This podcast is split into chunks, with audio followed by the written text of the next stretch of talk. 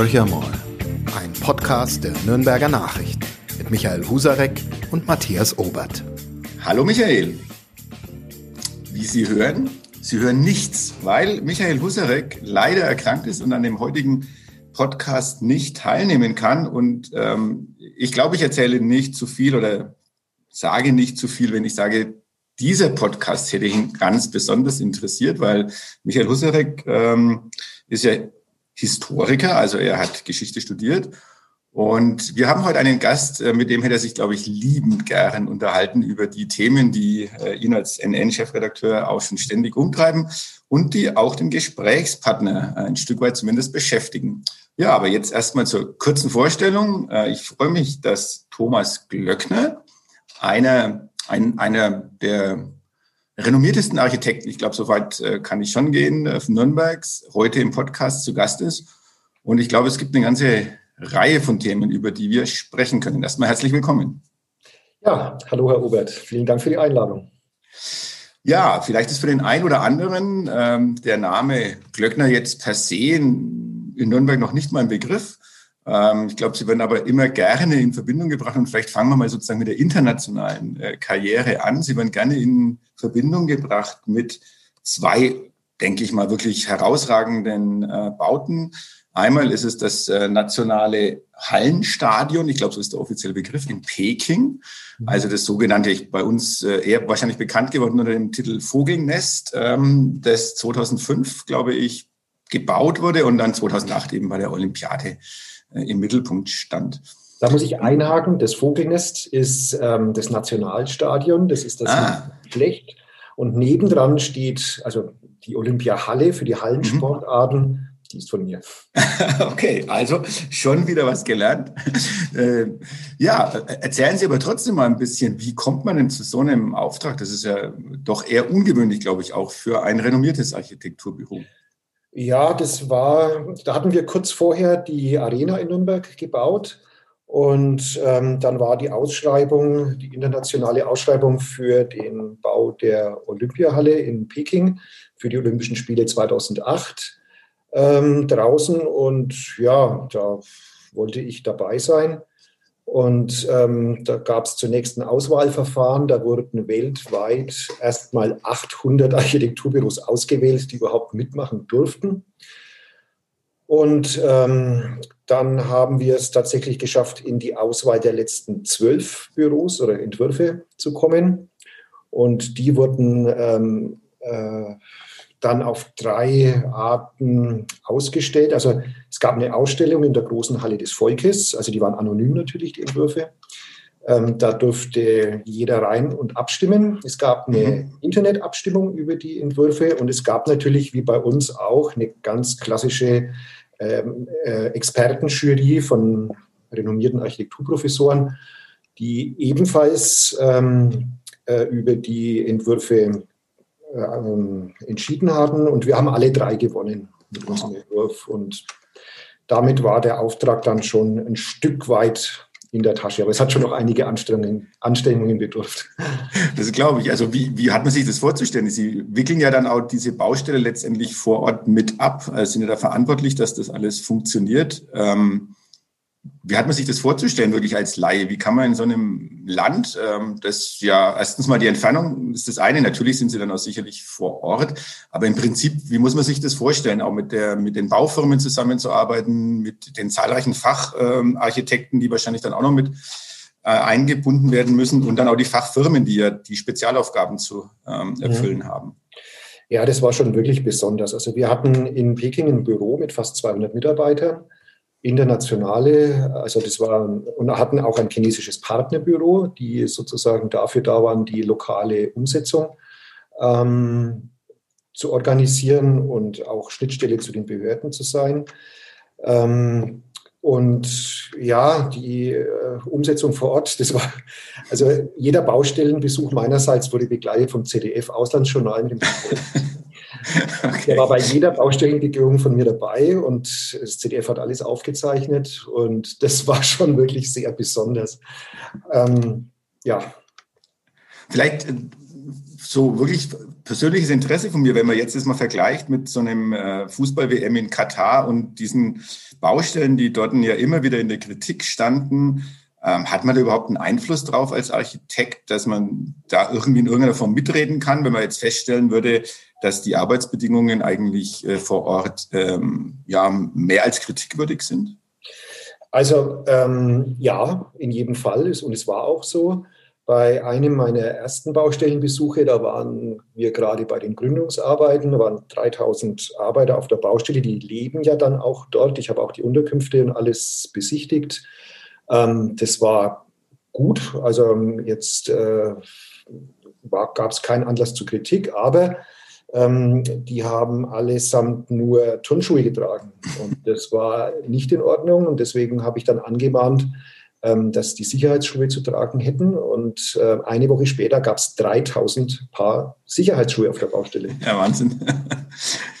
Verrückt, ja. ja. Ähm, also aus Ihrer Sicht alles gut gelaufen, ist natürlich wirklich ähm, ein, ein Renommierobjekt. Sie haben aber auch das äh, Leipzig, Leipziger Zentralstadion äh, gebaut. Also Sie sind spezialisiert unter anderem auf Sportstättenbau. Ähm, ist ja auch ein Riesending gewesen.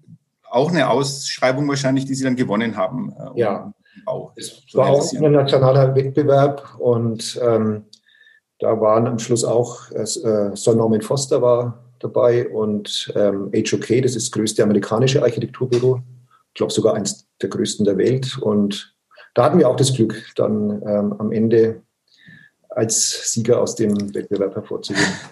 Vielleicht auch deshalb, weil ähm, das alte Zentralstadion, wenn Sie das kennen, das war ja, ähm, also das ist, man weiß nicht so genau, wie viel daran Legende ist, aber das ist der Trümmerschutt äh, aus der Bombardierung Leipzigs, der da aufgeschüttet wurde. Und es ist ein riesengroßer Erdwall und ähm, Norman Foster äh, hat den zur Hälfte wegräumen lassen wollen, damit sein Bau besser zur Geltung kommt. Und wir haben uns da eingefügt. Also wir haben das neue Stadion ins alte gestellt und dann über Brücken verbunden. Zudem dann äh, der Erdwall, den haben wir dann begrünt und so ist es jetzt auch geworden. Und ähm, ja, mit dem Entwurf bin ich immer noch sehr glücklich eigentlich. Das zeigt ein bisschen Ihr Geschichtsbewusstsein. Ähm, da können wir ja gleich ähm, nach Nürnberg zurückkehren, nach dieser kurzen Reise einmal rund um die Welt. Ähm, Sie sind ja relativ jung, wenn ich das richtig gelesen habe, sind Sie ja, ja zu diesem Architekturbüro gekommen. Also Ihr Vorgänger Günther W. Wörlein war schwer erkrankt, ist dann äh, auch gestorben und Sie waren, glaube ich, 35, als Sie dieses ähm, Architekturbüro übernommen haben. Und es war ja damals schon ein relativ renommiertes Büro auch. Und es stand, war das, glaube ich, die Zeit, wo das Frankenstadion dann auch äh, der Umbau stattgefunden hat, wenn ich das richtig in Erinnerung habe. Ja, richtig. Das war so kurz danach. Also ich habe schon als junger Architekt für das Büro gearbeitet.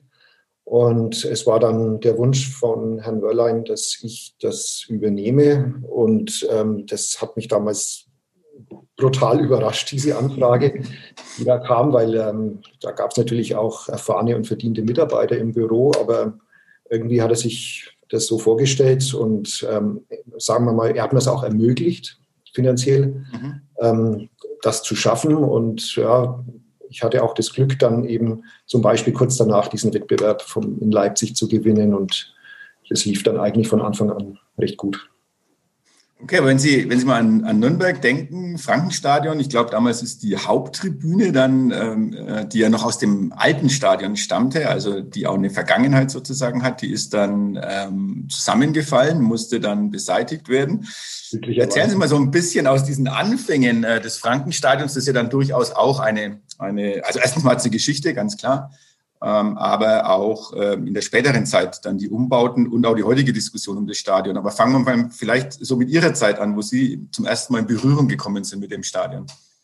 Also so im Wesentlichen in Berührung gekommen ähm, in meiner persönlichen Zeit im Büro war dann eigentlich dann hauptsächlich in der Zeit, als wir die Arena geplant und gebaut mhm. haben, wo wir uns natürlich mit dem Gelände, mit dem Reichsparteitagsgelände und mit dem Stadion und mit der Nachbarschaft ja auch auseinandersetzen mussten und mit der Axialität. Da gab es damals äh, mit Professor Anderle äh, heftige Diskussionen, wie also der damalige Baureferent ja. wäre und so weiter. Also das war schon tiefgreifend, äh, wie man sich da mit diesem Areal zu befassen hatte. Und ähm, es ist kein einfacher Ort zu bauen. Sie haben sich ja auch äh, im, im, Nachgang jetzt ähm, mit diesem Gelände äh, befasst. Ähm, ich habe gelesen, äh, Sie haben jetzt nochmal einen Vorschlag gemacht äh, unter dem, ja, ich weiß nicht, ob es die Überschrift ist oder zumindest eine Zwischenzeile, der pragmatische Imperativ. Jetzt springen wir sozusagen ein ganzes Stück rüber, mhm. nämlich zu der Zeppelin-Tribüne. Was, was ist darunter zu verstehen? Was haben Sie sich dabei gedacht?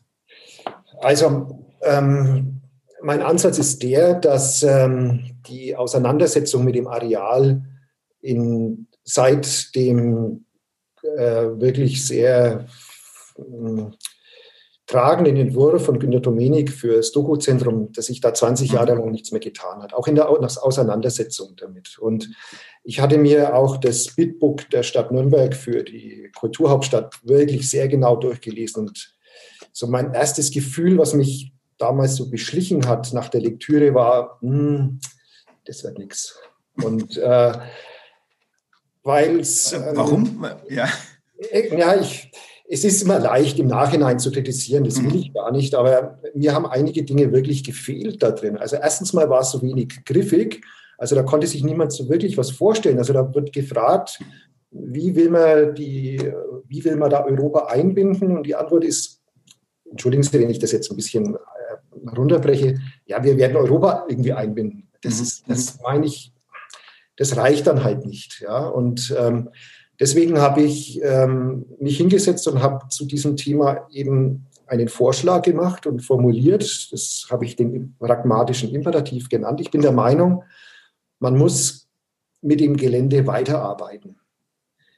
Ähm, das ist auch, glaube ich, nicht so richtig verstanden worden. Ich will es nicht fertig bauen, ich will es weiterbauen. Ich will, dass man sich weiterhin damit befasst und beschäftigt. Ich stamme ja auch aus einer Generation, da war das so ein bisschen ausgeblendet. Ja, meine Eltern sind ja auch Nachkriegsgeneration im Wesentlichen. Und als Kind war ich da zum Autorennen, aber worauf ich da sitze, ja, das, ähm, da hat man Sie sind, gesprochen. Für unsere Zuhörer, Sie sind Jahrgang 1961, also jetzt gerade mal 59 Jahre alt, aber genau eben die Generation, also ich bin Jahrgang 63, also ich glaube, äh, man kennt es äh, von den Eltern teilweise ausgeblendet, eben diese, diese Nazi-Zeit, die Erlebnisse, die sie selber in der Zeit hatten. Und man selber ist ein bisschen, ja, wahrscheinlich schon ein bisschen unbedarft äh, äh, aufgewachsen äh, in Nürnberg und in Nürnberg drumherum.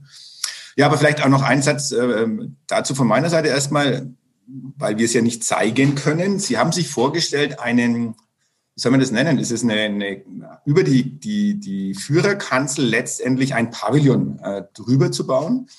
Ähm, vielleicht liege ich aber auch verkehrt mit meiner Definition. Ja, also Erzählen Sie selbst.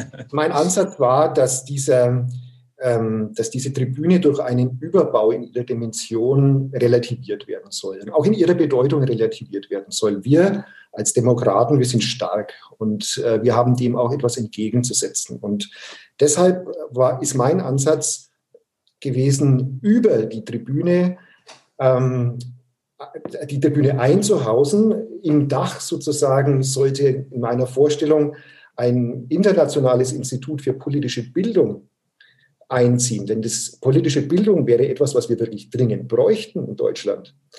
Mehr politische Bildung und mehr politisches Verständnis. Und dafür ist dieser Ort sehr gut geeignet. Für Bildung, für politische Bildung. Mhm, ja. Mhm, mhm. Also da ist greifbarer, kann man es eigentlich gar nicht machen. Und ähm, äh, über diese Tribüne habe ich quasi einen Glaskubus Kubus gesetzt und ähm, einerseits, um das Ganze ähm, zu überformen, weiterzubauen, ihm auch eine neue Nutzung zu geben, keine andere Nutzung. Es, es bleibt ja weiterhin ein im weitesten Sinne Kulturbau. Also eine Nutzungsänderung in dem Sinne stellt mir gar nicht vor, aber ich glaube, dass da auch Kultur einziehen müsste. Und ähm, da passt zufälligerweise, also wir haben uns damals auch an dem Wettbewerb beteiligt ähm, für die Konzerthalle. Mhm. Und ähm, die Konzerthalle, also der, der Innenraum passt zufällig genau da rein, dann habe ich den halt reingesetzt. Und zwar so reingesetzt, dass der genau 50 Zentimeter über der ehemaligen Führerkanzel schwebt. Weil ähm, Instagram ist voll mit Selfies von diesem Ort.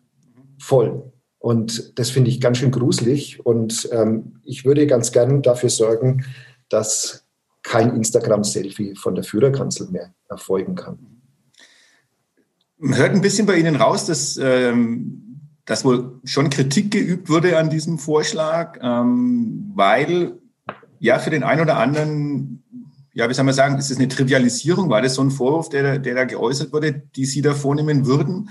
Ähm, aber es gibt ja an sich relativ wenig andere Vorschläge. Also es ist ein bisschen radikal in Anführungsstrichen, weil sie, weil sie ganz anders damit umgehen. Aber Sie haben ja vorhin auch schon erwähnt, Dokumentationszentrum, auch da ist es ja eigentlich ein radikaler Entwurf, ähm, der letztendlich ja dann auch einerseits ähm, zum Erfolg geführt hat, andererseits ja auch in der Bevölkerung, glaube ich, inzwischen, wo man sagt, das ist eine tolle Lösung, die damals gefunden wurde. Aber wie Sie sagen, es ist halt 20 Jahre lang jetzt nichts mehr passiert äh, und man hat keinen Weg gefunden, mit dem Gelände umzugehen. Ja, also inhaltlich oder gedanklich bin ich ja gar nicht so weit weg von dem, was die Stadt 2004 mal formuliert hat. Mhm. Nur hat die Stadt nie was umgesetzt. Und ich meine, ein Besucherpavillon und ein überbautes Treppenhaus, das ist einfach viel zu wenig. Also das reicht nicht. Und man darf ja auch eins nicht vergessen, ähm, wenn es dann um Geld geht. Also ich glaube auch nicht, dass die Stadt ähm, das bezahlen sollte oder müsste oder vielleicht beteiligen, aber gebaut hat das Ganze doch das Deutsche Reich. Die waren Bauherr und die haben das auch bezahlt und deswegen glaube ich, muss man da auch ähm, über Nürnberg hinaus nicht nur denken, sondern auch fordern. Und ähm, da gehören schon äh, der Bund mit eingebunden, vor allem finanziell, wenn man, wenn man sich äh, mit dem ganzen Thema befasst. Und ähm, deswegen ähm, ist das, was 2004 beschlossen wurde, zwar nicht falsch, aber man darf ja nicht vergessen, in der Zeit ist da auch ein bisschen was passiert. Ich mhm. meine, sind ein paar Jahre ins Land gegangen. Ja. Wir hatten NSU-Prozesse, wir haben Digitalisierung, wir haben Globalisierung, wir haben eine Klimakrise, wir haben eine Verkehrswende. Veggie-Gerichte gibt es bei Aldi. Also ich meine, da ist doch ein bisschen was passiert in der Zeit seit 2004 und auch die Gesellschaft hat sich ein bisschen gewandelt. Und ähm, da muss man, dem, dem muss man Rechnung tragen. Jetzt schaut es ja bei der Finanzierung so aus, es waren ja mal im Raum gestanden eben 85 Millionen Euro für die Sanierung der Zeppelin-Tribüne, ich glaube 15 Millionen Euro für äh, eine Erweiterung des Dokumentationszentrums. Ähm, das basiert aber alles eben auf diesen, ich nenne es jetzt mal alten Plänen oder den bisherigen Plänen. Bei Ihnen würde das ja noch ein bisschen anders ausschauen. Also da würde schon noch mal ein ganzes Stück on top kommen wahrscheinlich. Ja, ähm, wobei ähm, ich das Thema Geldmittel auch ganz bewusst ausgeblendet habe, denn äh, ähm, jeder Euro, der in politische Bildung investiert wird, ist gut angelegt. Das ist das eine. Das andere ist ja auch, dass äh, in der Diskussion der Verfall, also der mhm. zielgerichtete Verfall ja auch immer wieder vorgebracht wird. Und das ist so ähm, verführerisch charmant, ja, zu sagen, ja, ich lasse halt einfach verfallen. Ja, ja kostet nichts, ja, und es ist ja ohnehin ungeliebtes Erbe aus einer Zeit, die, die sich kaum jemand zurückwünscht. Ähm, aber es ist einfach falsch, wenn man sich damit mal auch äh, befasst, denn diese Bauten ähm, sind so angelegt, dass sie in einer bestimmten Art und Weise verfallen. Und es war ausgesprochenes Ziel, also Albert Speer hat äh, diese sogenannte Ruinentheorie verfasst. Also das Ganze ist so gebaut, da ist keine Eisenarmierung drin. Das sollte verfallen wie römische Ruinen. Und da gab es so romantische Vorstellungen wie nach dem tausendjährigen Reich, also nicht nach 80 Jahren, sondern nach 2000 Jahren vielleicht mal die Menschheit auf diese kulturstrotzende Ära zurückblickt und die Ruinen bewundert, wie wir vielleicht heute den äh, Tempel äh, in Rom oder im alten Griechenland. Mhm. Das war die Intention und den Gefallen sollen wir, sollten wir ihnen nicht tun. Mhm. Okay. Sie haben auch für die, für die Kongresshalle äh, einen Vorschlag äh, unterbreitet. Ähm, wie, wie, also in, in, in Bezug auf diesen pragmatischen Imperativ, das ist ein sehr, ähm, ein sehr europäischer Gedanke, der da dahinter steckt. Aber auch da Erzählen Sie es mal, wie, wie, was Sie sich da vorgestellt hätten. Ja, also die, ähm, wir wissen alle, die Kongresshalle ist zu groß. Ähm, die Kongresshalle kann die Stadt Nürnberg nicht füllen. Das ist mhm. unmöglich. Äh, die, jeder kann sich den Business Tower in Nürnberg vorstellen. Der Business Tower voll mit Künstlerateliers und ähm, Bandübungsräumen. Also ich bin selber Hobbymusiker. Ich würde mich freuen, wenn es da mehr gäbe. Also Bandübungsräume bräuchte es, Künstlerateliers bräuchte es. Ein ganzer Business Tower voll. Aber das reicht ja gar nicht, denn die Kongresshalle sind fünf Business Towers. Fünfmal der Business Tower. Wie viele Bands sollen da spielen? Also das, das reicht, also da ist da einfach der Ansatz vom Grundsatz her falsch. Mhm. Und ähm, die Stadt Nürnberg ähm, war früher eine Stadt, von der aus Güter in die ganze Welt geflossen sind. Und ich meine, wir müssen das aufrechterhalten, wir müssen Ideen in die Welt fließen lassen und wir müssen die Welt einladen vor allem. Die Kongresshalle, die würde sich wie kaum ein anderes Bauwerk eignen, ähm, zu einem Zentrum für Kunst und Kultur, für Tanz, Theater, für die Künste zu werden. Und man könnte die einfach einteilen in ihre Sektoren, die sie ohnehin schon hat, und die einfach jedem europäischen Land und weiteren Gastländern zur Verfügung stellen, zur Bespielung. Und ähm, das muss man gar nicht selbst tun, das kann man den Ländern überlassen. Man kann die einladen. Jeder kennt die Biennale in Venedig. Das ist eine Erfolgsstory. Die ist jetzt 125 Jahre, glaube ich, alt. Das ist ein Riesengelände. Wenn Sie das schon mal besucht haben, da sind Sie fix und tot am Abend. Ja, das könnte man hier in dieser Kongresshalle, die könnte man mit Leben füllen. Da könnte man diesen toxischen Geist tatsächlich verjagen. Und ähm, da glaube ich, muss man einfach nur ein bisschen größer denken. Also mit, mit Künstlerateliers allein ist da nichts gewollt, da, da halt immer noch drin zu sehen. Okay, aber Sie würden dann sozusagen die Kulturhauptstadt, die wir ja jetzt nicht werden, die würden Sie in einer anderen Form nach Nürnberg holen in dem, in dem Fall? Ich würde mich freuen, wenn wir es trotzdem werden, auch ohne eine Verleihung, ja, aus, mhm. aus eigener mhm. Kraft heraus. Das wäre doch toll. Also Sie äh, sind jetzt nicht sozusagen traurig und sagen, naja gut, wir haben es probiert. Äh, Sie haben ja gerade schon ein bisschen ähm, auch äh, Kritik an dem, an, an dem Bitbook geübt, sondern Sie sagen, nee, das ist eine Chance, dass wir, dass sich Nürnberg aus eigener Kraft äh, sozusagen aus diesem, naja, ähm, aus dieser Niederlage, wenn man es mal so bezeichnen will, herauszieht und sagt, wir machen jetzt mal das Beste draus und versuchen, äh, viele von den Ideen umzusetzen, die jetzt hier im Raum schweben äh, und die vielleicht in dem Bitbook nicht konkret genug waren. Ja, also wir haben einen Wettbewerb nicht gewonnen. Ja, das ist für mich als Architekt Alltag. Ja, also mhm. ähm, die wenigsten Wettbewerbe gewinnt man als Architekt. Man gewinnt mal welche, das ist toll, aber man macht an vielen anderen mit, die man nicht gewinnt. Da muss man trotzdem daraus ähm, äh, eine Erfahrung ziehen oder ähm, positives Ergebnis daraus ähm, versuchen zu, zu bekommen und weiterzuentwickeln. Ähm, und dazu bietet es jetzt die Möglichkeit. Also wenn ich es aus eigener Kraft und aus eigenen finanziellen Mitteln nicht schaffe, dann muss ich halt andere einladen, vielleicht zu mir zu kommen. Und ähm, da gehört aber in gewisser Weise schon ein sehr offener Geist dazu, dass ich mich hinstelle und sage, Vermissen, vermissen, Sie den offenen, vermissen Sie den offenen Geist äh, in der doch so offenen Stadt Nürnberg? Manchmal schon, ja. Okay. Und wie würden Sie sich das anders vorstellen? Also wenn wir jetzt, fangen wir mal, machen wir es mal an einem, einem konkreten Beispiel nochmal. Äh, Regenbogenpräludium äh, hat mhm. ja für großes Aufsehen gesorgt. Also wahrscheinlich ähm, eine der Aktionen, wo, äh, also die Kulturhauptstadtbewerbung hat wahrscheinlich weniger äh, nationale und internationale Presse gefunden wie das Regenbogenpräludium. Und ähm, die Stadt hat es äh, innerhalb kürzester Zeit entfernen lassen. Was sagen Sie als Architekt dazu oder als, als Nürnberger Bürger? Ja, da bin ich ehrlich gesagt ein bisschen zwiegespalten. Also ich fand die Aktion toll. Ich fand sie pointiert, genau zum richtigen Zeitpunkt. Ich fand es aber auch ein bisschen schön. Mhm. Also die Ästhetisierung dieses Geländes, da haben Sie keine große Freude dran. Mm. Es könnte ein Teil von was Größerem hätte es werden können. Ja, mhm. also warum nicht? Ich will es jetzt weder ablehnen noch sagen, das hätte bleiben müssen. Es war, die Aktion selbst war klasse. Also wenn man als Künstler sowas, so ein Feedback ähm, erzielt, also besser kann es gar nicht laufen. Das ist wohl richtig, ja. Und es hat die Diskussion ja angefeuert. Mhm. Ja, das, mhm. alles, was, was dem dient, ist ja richtig und gut. Sie, Sie haben vorhin gesagt, ähm, Sie würden jetzt nicht unbedingt über das Geld sozusagen reden wollen, aber letztendlich müssen wir über das Geld ein bisschen reden. Ähm, vielleicht auch, wenn wir nochmal über das Konzerthaus ein bisschen reden möchten, Konzerthalle reden möchten. Aber bleiben wir erstmal noch beim Reichsparteitagsgelände.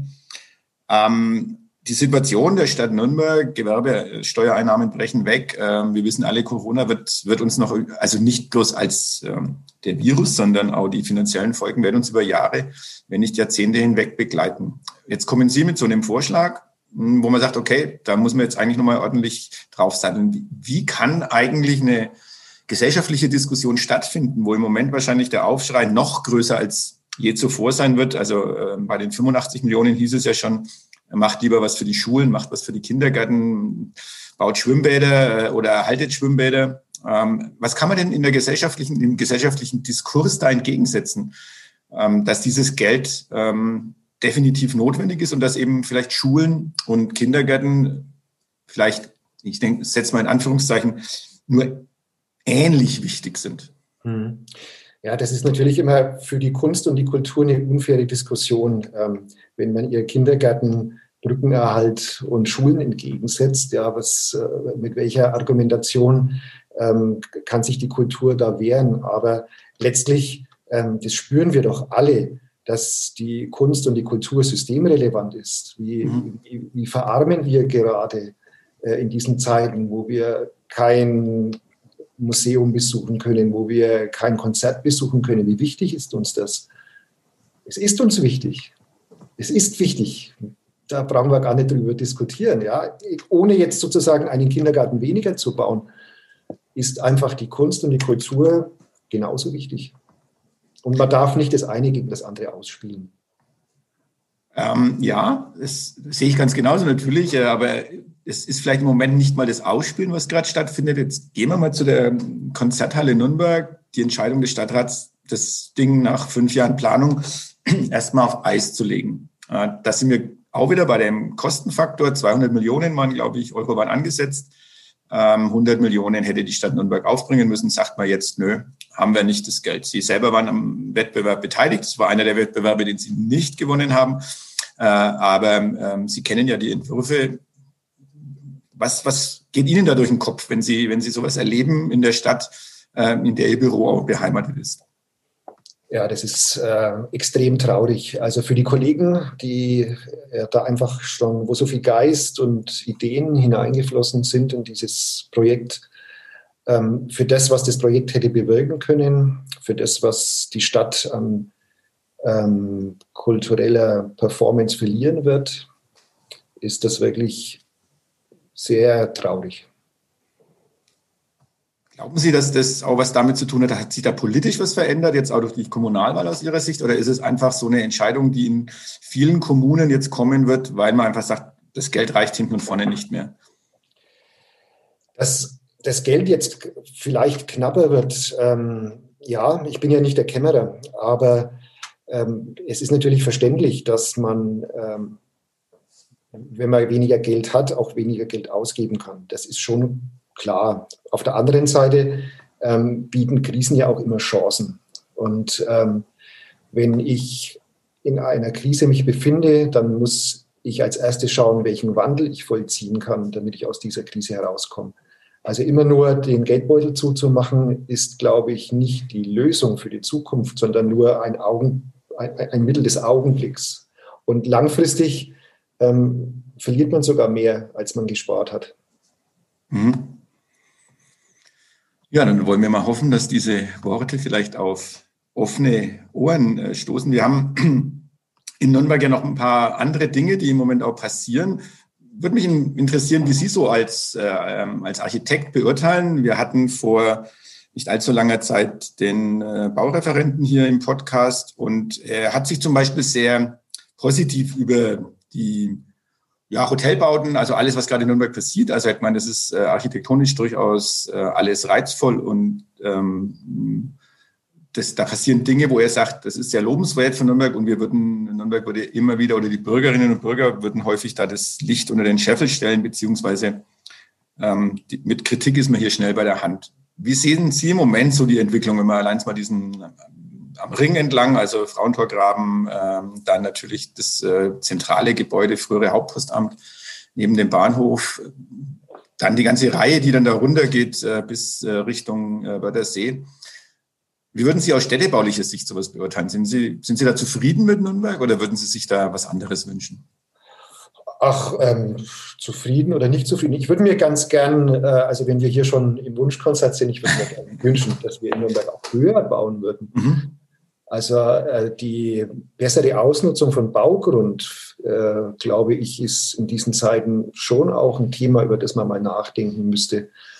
Und ähm, äh, auch im Bereich Wohnen. Ähm, man kann das anders machen, als man das halt in den 50er, 60er, 70er Jahren in Langwasser gemacht hat. Man kann, wir haben für Katar mal ein Hochhaus geplant, da waren äh, Sky Gardens ähm, bis in die 140. Etage, Gärten und, und, und Grünanlagen. Und ähm, man muss natürlich ähm, dem Rechnung tragen, dass der Mensch auch eine gewisse, eine gewisse Erdung braucht. Aber ich glaube, dass das Thema Höhe beim Bauen ähm, mal ein bisschen mehr noch in den Fokus rücken sollte.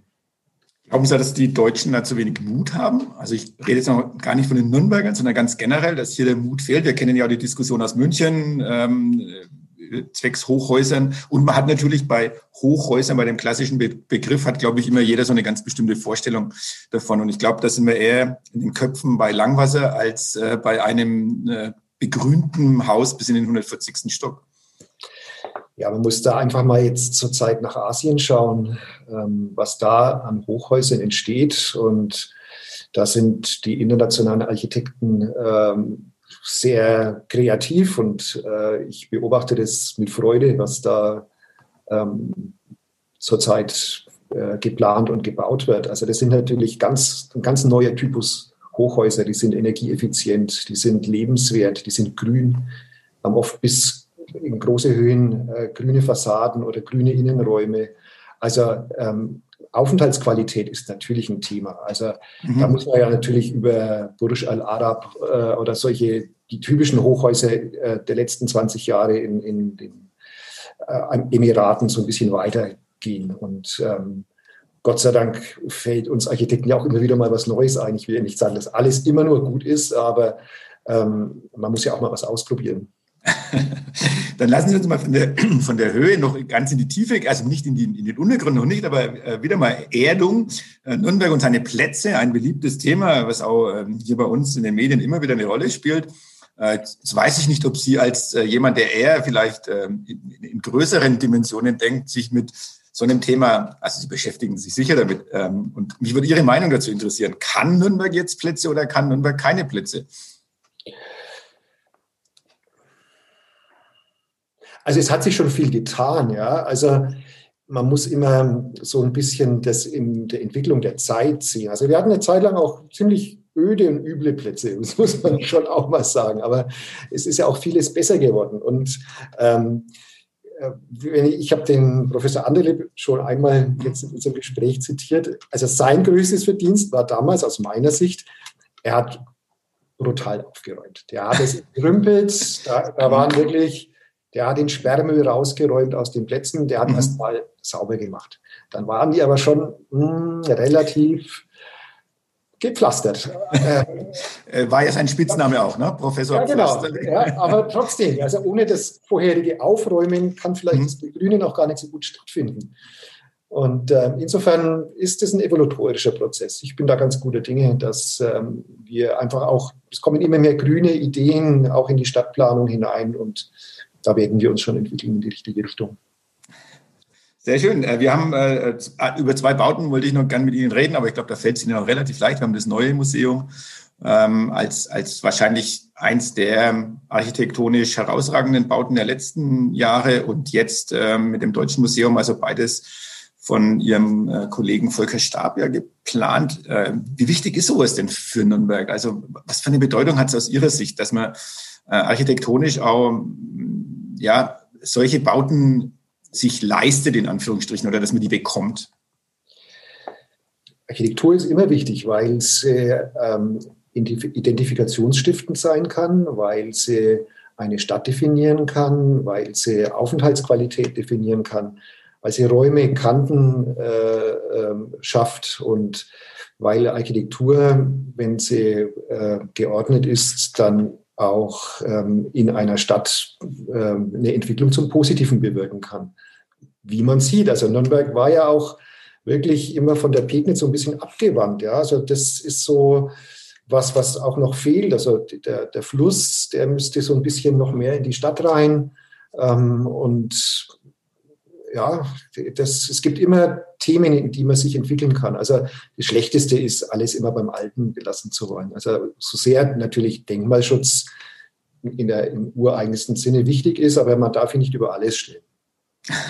Also das Schatzkästlein muss sich auch weiterentwickeln, ist ja auch ein Begriff, der, der aus der Nazizeit stammt, äh, wo man ja auch dem, der Stadt einfach ein, ein, ein, ja, ein Siegel aufgedrückt hat, äh, um es für sich zu benutzen.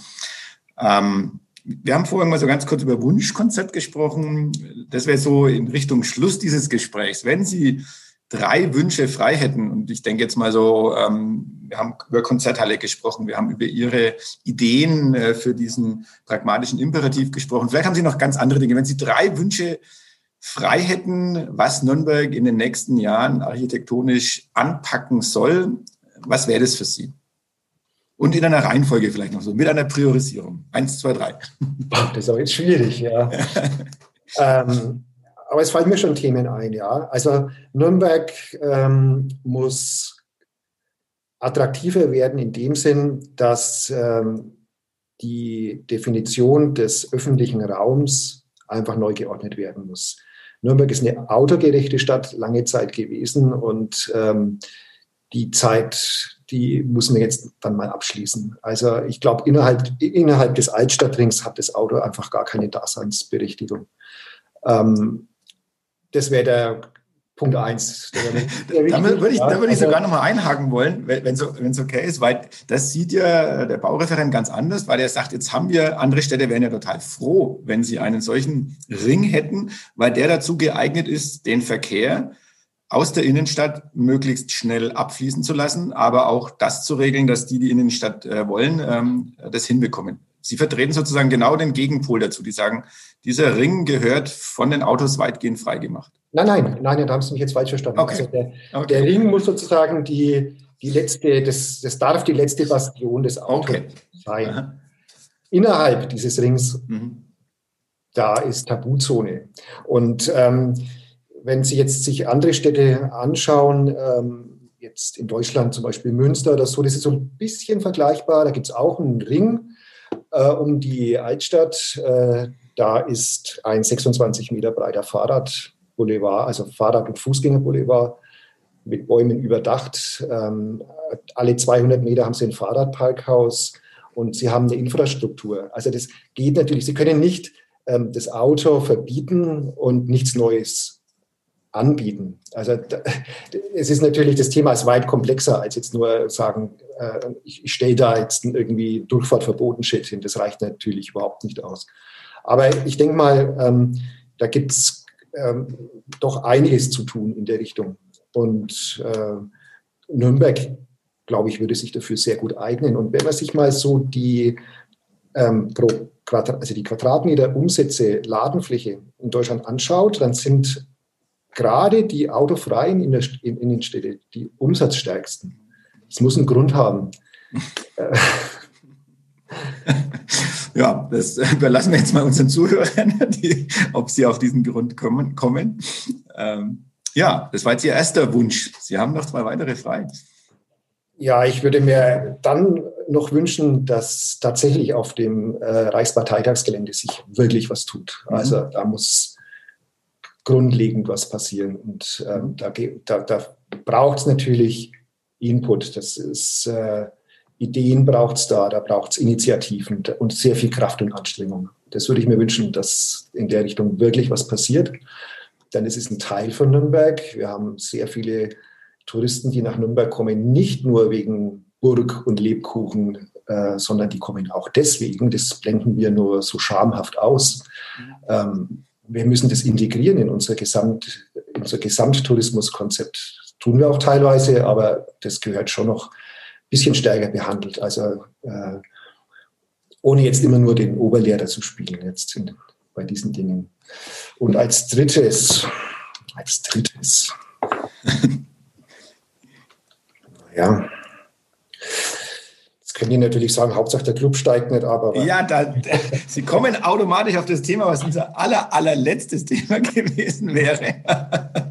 Also den Wunsch haben Sie sozusagen zusätzlich frei. Äh, wenn Ihnen noch was einfällt, ähm, was Sie Ihre, äh, ist es Ihre Heimatstadt eigentlich Nürnberg? Ja, ich bin Ureinwohner. Ur Ureinwohner, okay. Also was Sie Ihrer Heimatstadt wünschen, dann äh, sagen Sie es jetzt. Ich sage jetzt nicht oder schweigen Sie für immer. Aber dann würden wir ansonsten zum Club äh, noch ein paar Worte verlieren. Das Schweigen ist nicht mein Naturell. Sehr schön. Das ist gut so. Ja, ähm, dann gehen wir zum Club. Also wir haben jetzt mhm. zwei, zwei Wünsche.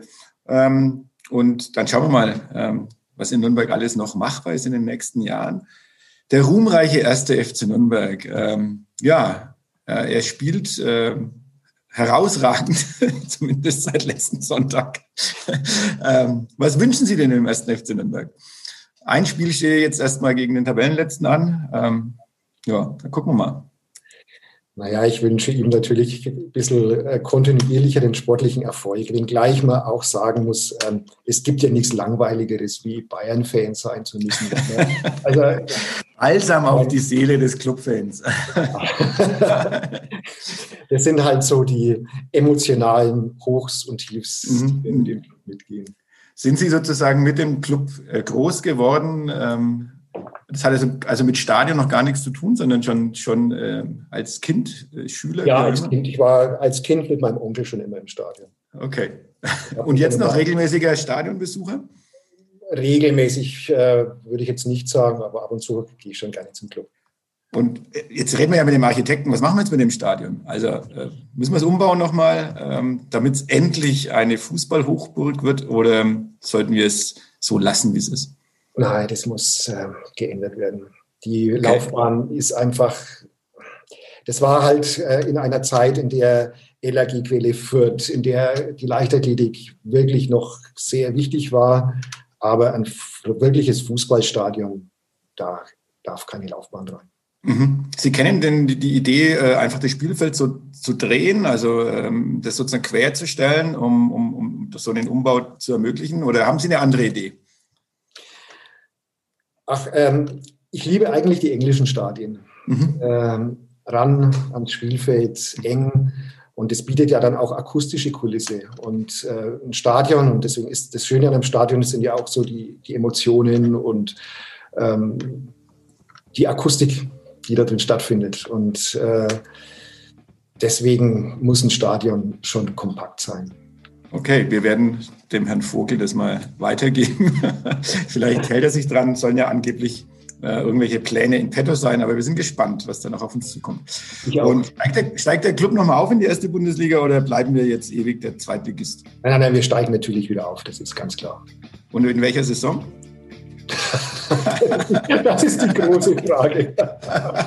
okay, dann, dann würde ich sagen, mit diesem Rätsel, äh, mit diesem ja, was uns die Zukunft bringt mit diesem Rätsel, äh, beenden wir den Podcast. Herr Klöckner, ich sage vielen, vielen Dank. Es war wunderbar, äh, war spannend. Ähm, und ich denke, wenn sich in Richtung Reichsparteitagsgelände oder Konzerthalle oder sonst irgendwas architektonisch in Nürnberg tut, würden wir uns freuen, wenn Sie uns wieder zur Verfügung stehen, um einfach ein bisschen Gedanken dazu auszutauschen. Sehr gerne. Ich bedanke mich auch für das nette Gespräch, Herr Obert. Wunderbar. Vielen Dank, Herr Nessmann. Mehr bei uns im Netz auf nordbayern.de.